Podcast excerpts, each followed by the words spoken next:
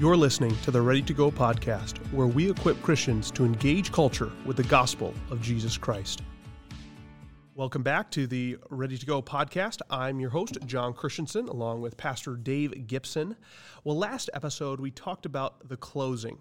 How do we lead someone to Christ? And Dave, you talked about the five steps in the closing the qualifying question, the commitment question, the clarification of commitment, the prayer of commitment, and immediate follow up. Well, today we're going to mainly focus on that last piece, immediate follow up. What do we do after someone comes to Christ? And so, Dave, you've had a lot of experience with this. You've been able to lead many people to Christ over the years by God's grace. How do you follow up with them? Well, I think you make an important point there, John, that uh, our goal isn't just to make decisions, uh, people responding with just a quick decision to trust Christ, but we wanted to see dis- disciples, fully devoted followers of Jesus Christ. So, salvation is a free gift. It's uh, we're born of the Spirit. Uh, that's a free gift, but to follow Jesus Christ, it really will cost you everything. And uh, Jesus calls us to a life of self denial, taking up a cross and following Him. Probably don't lay it on real heavy on them right away when they come to faith in Christ, but I do want to encourage them that this is a journey. They've begun a relationship, and just like in any relationship, it's really important that you grow in that relationship. And there's vital uh, elements of that relational connection that will really help them in that their new journey with the Lord. Uh, practically speaking, I like to ask them, you know, how, how are you feeling? How, not that we're trusting in our feelings, but uh, what's going on in their mind and their heart right now after they put their trust in Christ. And I'd say, where is Jesus right now in relationship to you? And I like to have them verbalize, well, he's, he's in my life, he's in my heart. And I said, you know, Jesus said, Never will I leave you, never will I forsake you. So I want to give them a sense of assurance of their salvation, that uh, he who has the Son has life. He who does not have the Son of God does not have life. First John 5 11 to 13. And these things are written in order that you can know that you have eternal life, that his Spirit will bear witness with our spirit. Romans 1 uh, 16 or 8 16 and uh, and also that First John five eleven to thirteen. I like to give a little assurance of salvation and say, "Hey, welcome to God's forever family." I said, write down the date in your Bible and ask them if they have a Bible. If they don't, I'll try to help them secure one or help them to get one online. It's really important that they have scriptures available to uh, help them in their new journey with the Lord.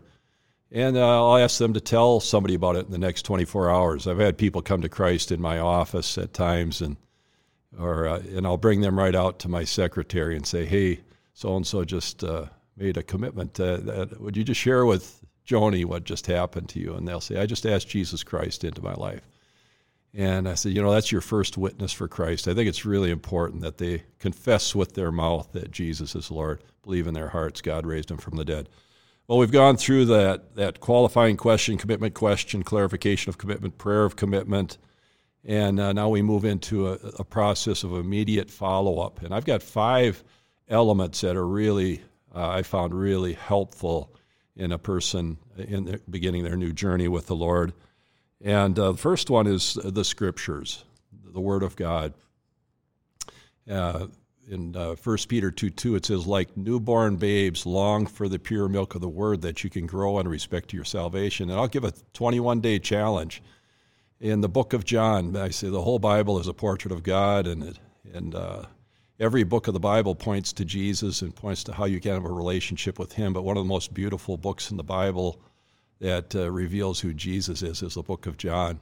In John 20, 31 uh, says, uh, These things are written that you might believe that Jesus is the Christ and you might have life in his name.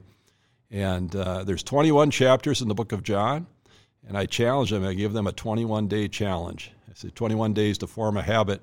The best habit you'll ever form is reading the Bible every day. And so we try to get them going in the book of John. And uh, it, it's uh, the way they can feed themselves spiritually. Second thing I really emphasize is prayer. Prayer is just talking to God, and I try to explain a little bit about uh, communicating with the Lord, telling Him you love Him, tell Him in your needs, uh, tell Him you're sorry when you've done something wrong. Confession is an important thing. And just uh, growing in that uh, communication with the Lord on a regular basis. Through God will speak to you through His Word, and you can speak to Him through prayer, and you develop intimacy with God as you develop your prayer life. So the Word of God, prayer, and then uh, thirdly, and I might give them a little ACTS, adoration, confession, thanksgiving, supplication. Depends on how much time I have with them, but I'll just talk about the importance of prayer initially. Then fellowship with other Christians. I said there's a couple of things you can't do alone in life. You can't get married alone, and you can't be a Christian alone. You really need other believers, and uh, that we have fellowship with other Christians and try to get them connected into, into a Bible study group and uh, talk about the importance of community and growing in their walk with the Lord. When one part of the body suffers, we suffer together. When one part rejoices, we rejoice together. And I use the illustration of a fireplace where you have a, the logs coming together, burning brightly. They'll, there's a lot of heat and fire when the logs are all together, but you take one of them out and put it on the side, it'll grow cold and and dark and lose the fire. So, uh, really encourage fellowship with other Christians and uh, to be a witness for Christ. Tell somebody about this. And this is where I would encourage them within 24 hours to go and tell somebody about their new commitment to the Lord and begin uh, confessing uh, Jesus to other people. Both witness in your lifestyle, word, and deed, but to be an effective witness for Christ. And finally, worship, the fifth element uh, to get them into a church home, a good Bible centered, uh, Christ centered Bible teaching church where they can be fed, where they can be discipled in the context of a, a vibrant New Testament church. And I give a, I'll give them a 24 hour callback when they come to Christ. I'll call them 24 hours later, see how they're doing. And then, then I do a seven day callback. And uh, I'll invite them to come to church. I want them uh, to come to church with me, or try to arrange it to where somebody would bring them to church that next Sunday and begin this uh, process of regular community and uh, relationship with the Lord. I just had a, chance to put this into practice about a week ago. I've been going through a Discovery Bible study with a guy, and uh, he ended up after seven weeks. Uh, we got into John chapter 7, and uh, Jesus uh, was talking in John 7 about uh, being the, uh, if anyone is thirsty, let him come to me and drink, and out of his innermost being will flow, flow a fountain of living waters. Well, John ended up uh, talking, we were talking about the Holy Spirit, and, and, I rarely do I get up to John 7. We were going a, a chapter uh, every week, and but the Lord finally opened up his eyes. He put his trust in Christ and asked uh, the Lord Jesus into his life. And then I I went through this immediate follow up process with him. I also like to uh, send them a little text and uh, direct them. There's a couple of great websites that I like to direct people to. Startingwithgod.com is a fantastic uh, first steps uh, uh, website or uh, app that you can drive people to. And then I also send uh, knowgod.com, which kind of clarifies what the gospel is, and they can go through that and there's some wonderful tools out there. KnowGod.com, Life in Six Words is another one.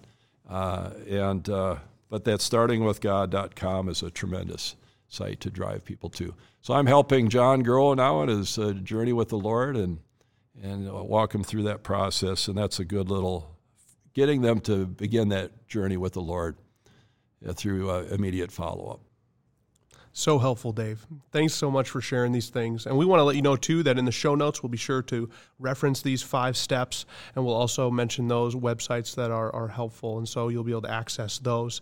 Also, in episode seven, we have instructions for Discovery Bible Study.